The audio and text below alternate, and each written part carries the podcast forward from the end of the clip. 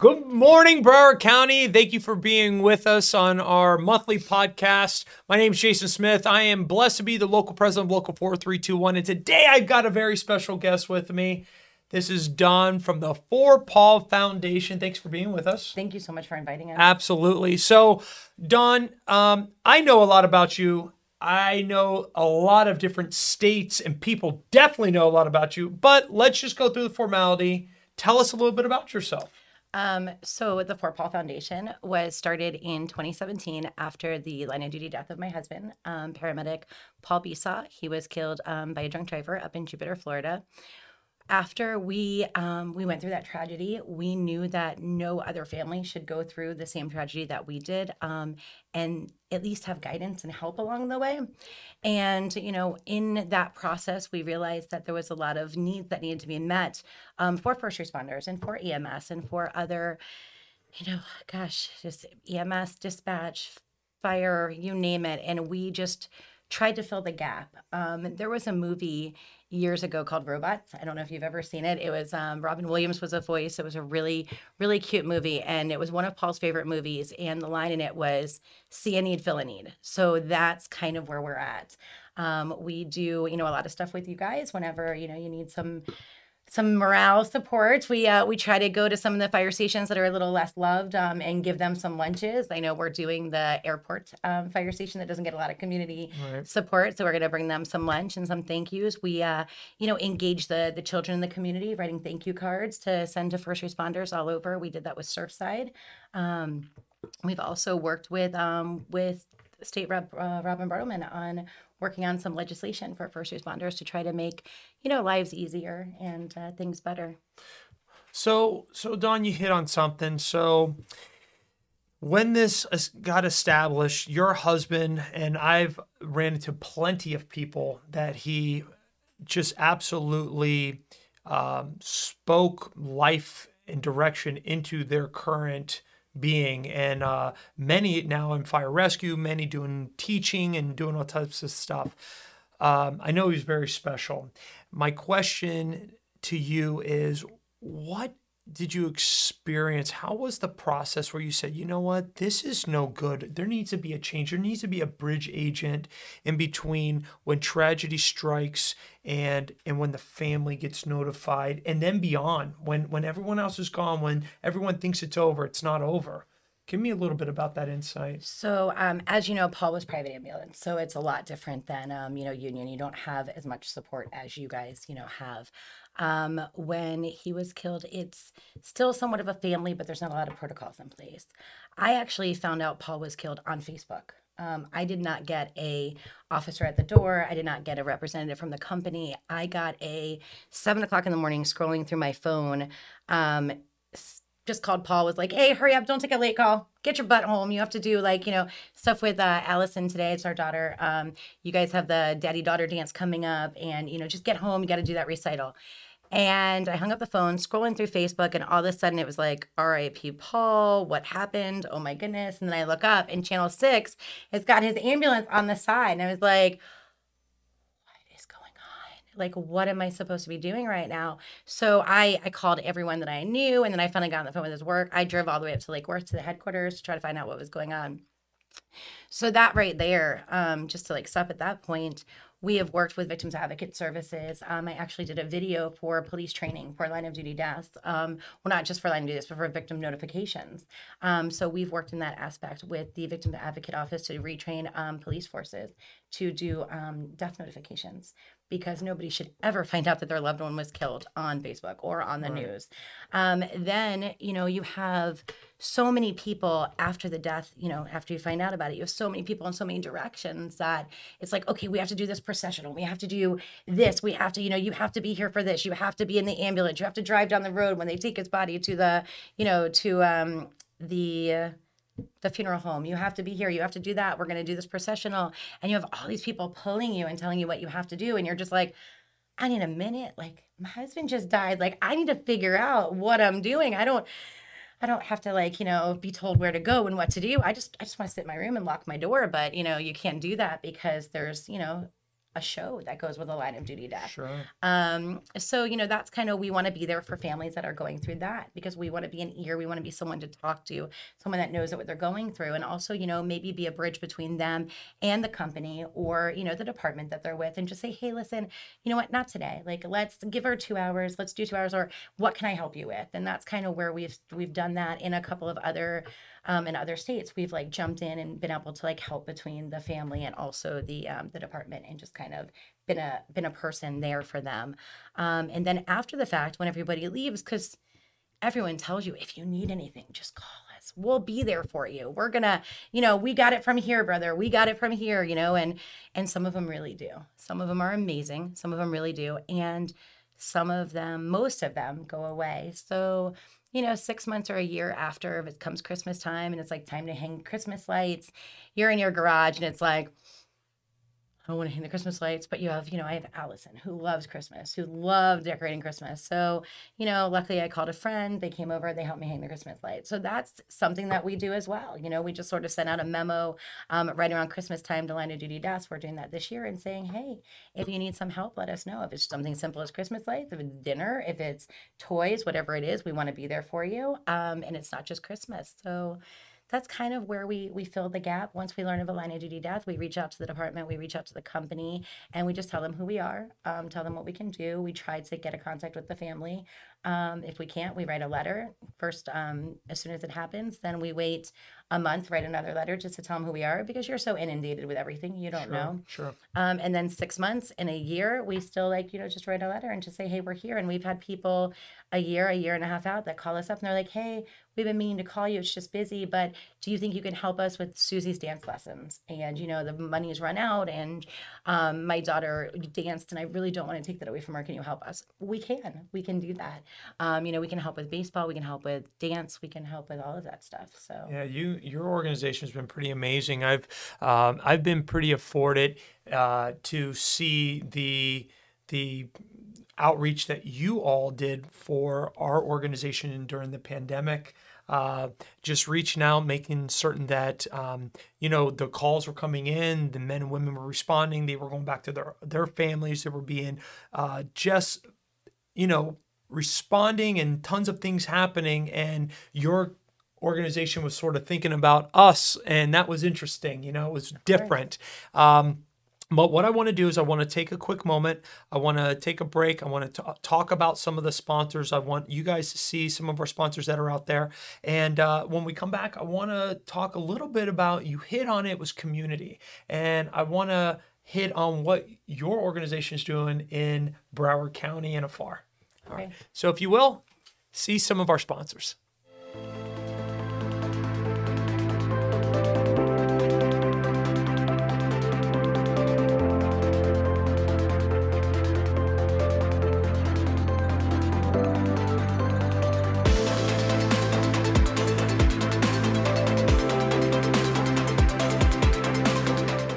Welcome back. I'm here with Dawn from the For Paul Foundation. It's great to have you.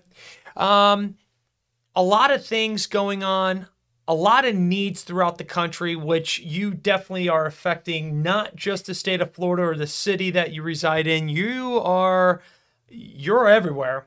Let's talk about the community. You hit on that. What are you doing at the community? Because you're there for the line of duty devastation piece. That that's, that that is absolutely uh, something that I think your organization has carved in and and becomes that bridge agent for. But then you turned a page in a different chapter to add to the robustness of the organization. Tell me a little bit about it. So one of the things that um, Paul was really big on is Paul was really big on education. Um, Paul became an EMT the moment he turned 18. I mean, he knew that that's what he wanted to do, and he, um, you know, he had to work real hard to pay for his EMT school. Um, and then he decided that he wanted to be a paramedic. And then when he passed away, he was working on his nursing degree. Um, and those are all things that he worked full time to get to. So he didn't have a lot of like a lot of support, a lot of handouts. And then we found out in the community that there's really not a lot of um, scholarships or support if you want to be a firefighter, a first responder, an EMT, a paramedic. Right. There's no scholarships because people don't look at that as like you know a degree. It's just kind of you know it's like going to be almost like a trade. So Sure. There's not a lot of scholarships out there. Um, so that's when we were so lucky to partner with you guys with uh, 4321. I called you up, I told you our idea, and we were able to do this year four $1,500 scholarships. Oh, that's awesome. Um, for high school seniors that want to become first responders, we have um, Rebecca, Brianne, um, Justin, and um, Taylor, who are all currently at school right now. I know um, some are at Barry, some are at um, Broward College, and they're all in going to be paramedics, firefighters, and they're so excited. And we were able to like start them on their way with fifteen hundred dollars. That's amazing. That's amazing. So it's real important that uh, we highlight what you said. There, there was not, and there truly is not, a lot of doors that can be opened for families. As you know, times are tough. The pandemic shut down the country, and now the need of first responders didn't stop. And um, and to get into school and to get that education, you know, it's expensive. And your organization absolutely was a bridge agent to affect four new lives. And what I think is really neat is there's one gentleman and three young ladies that now are on their way, and you and your husband's legacies can continue in them. Yeah. I mean, that's all I really wanted to do because he was, you know, he was the guy that people called at three o'clock in the morning that were like, hey, I got a patient in the back of the truck. He's circling the drain. What am I supposed to do? And I knew that we needed more people out there and we needed them to know that people cared about them. So that way they can continue the legacy because Paul gave that to all of the people that he trained. And I know one of the guys I, I met, I had, um, you know, we just partnered with Miss USA, with the the um, Florida USA organization. We have all of the delegates that are willing to help you guys and anything you need to do. I know you have a toy drive coming up. that help with. Absolutely, yeah. Um, so we had a couple of the guys from 4321 come over to the the white hot party that they had. Okay. And one of the guys was like, Besaw, what does this have to do with Paul Besaw? And I'm like, well, this is the For Paul Foundation. He's like, he trained me. And so that reach, just there's really everywhere you go. And you know, I think you were somewhere the other day, like a medical examiner's office, and you're like, hey, someone knew Paul. And it's just, I just need that to continue on. And that way he continues on. And that way it builds our EMS community and our fire community. And it builds, you know, that family. Yeah. And it's just all about being there for each other. And these four of our first scholarship guys and girls are like, we're going to come back. If anybody, you know, any of the high school kids want to talk to us, we're going to be there for them. We're going to tell them what they need. So, you know, it just kind of continues his legacy and it builds a bigger community for us and a stronger community It because you absolutely. have does. everyone there. It absolutely does. Um, there's so many neat things that your organization does. So what I want uh, to do is let's go ahead and watch this video about your organization.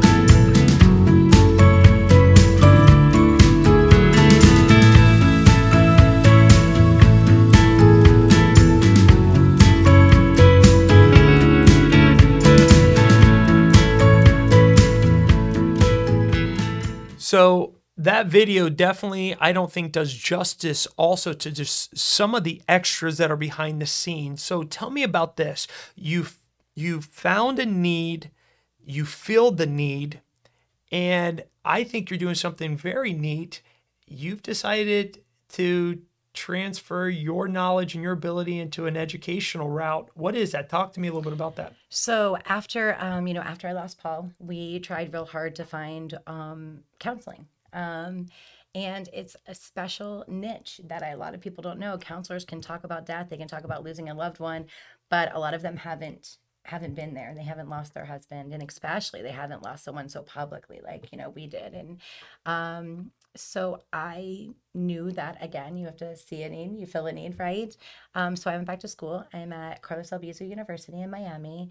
Um, I am in graduate school. I am working on my master's. I actually start practicum next semester. So I will start seeing patients, and we're going to start working with um, patients that have suffered trauma and PTSD, working with the fire community, working with EMS and line of duty death families. So we're going to bring that full circle because I feel like I definitely could go and help now, but now I'm going to have the accreditation and the schooling and everything behind me so I can make a bigger difference. Oh my gosh. There's no absolute way to say you will absolutely be able to make a difference.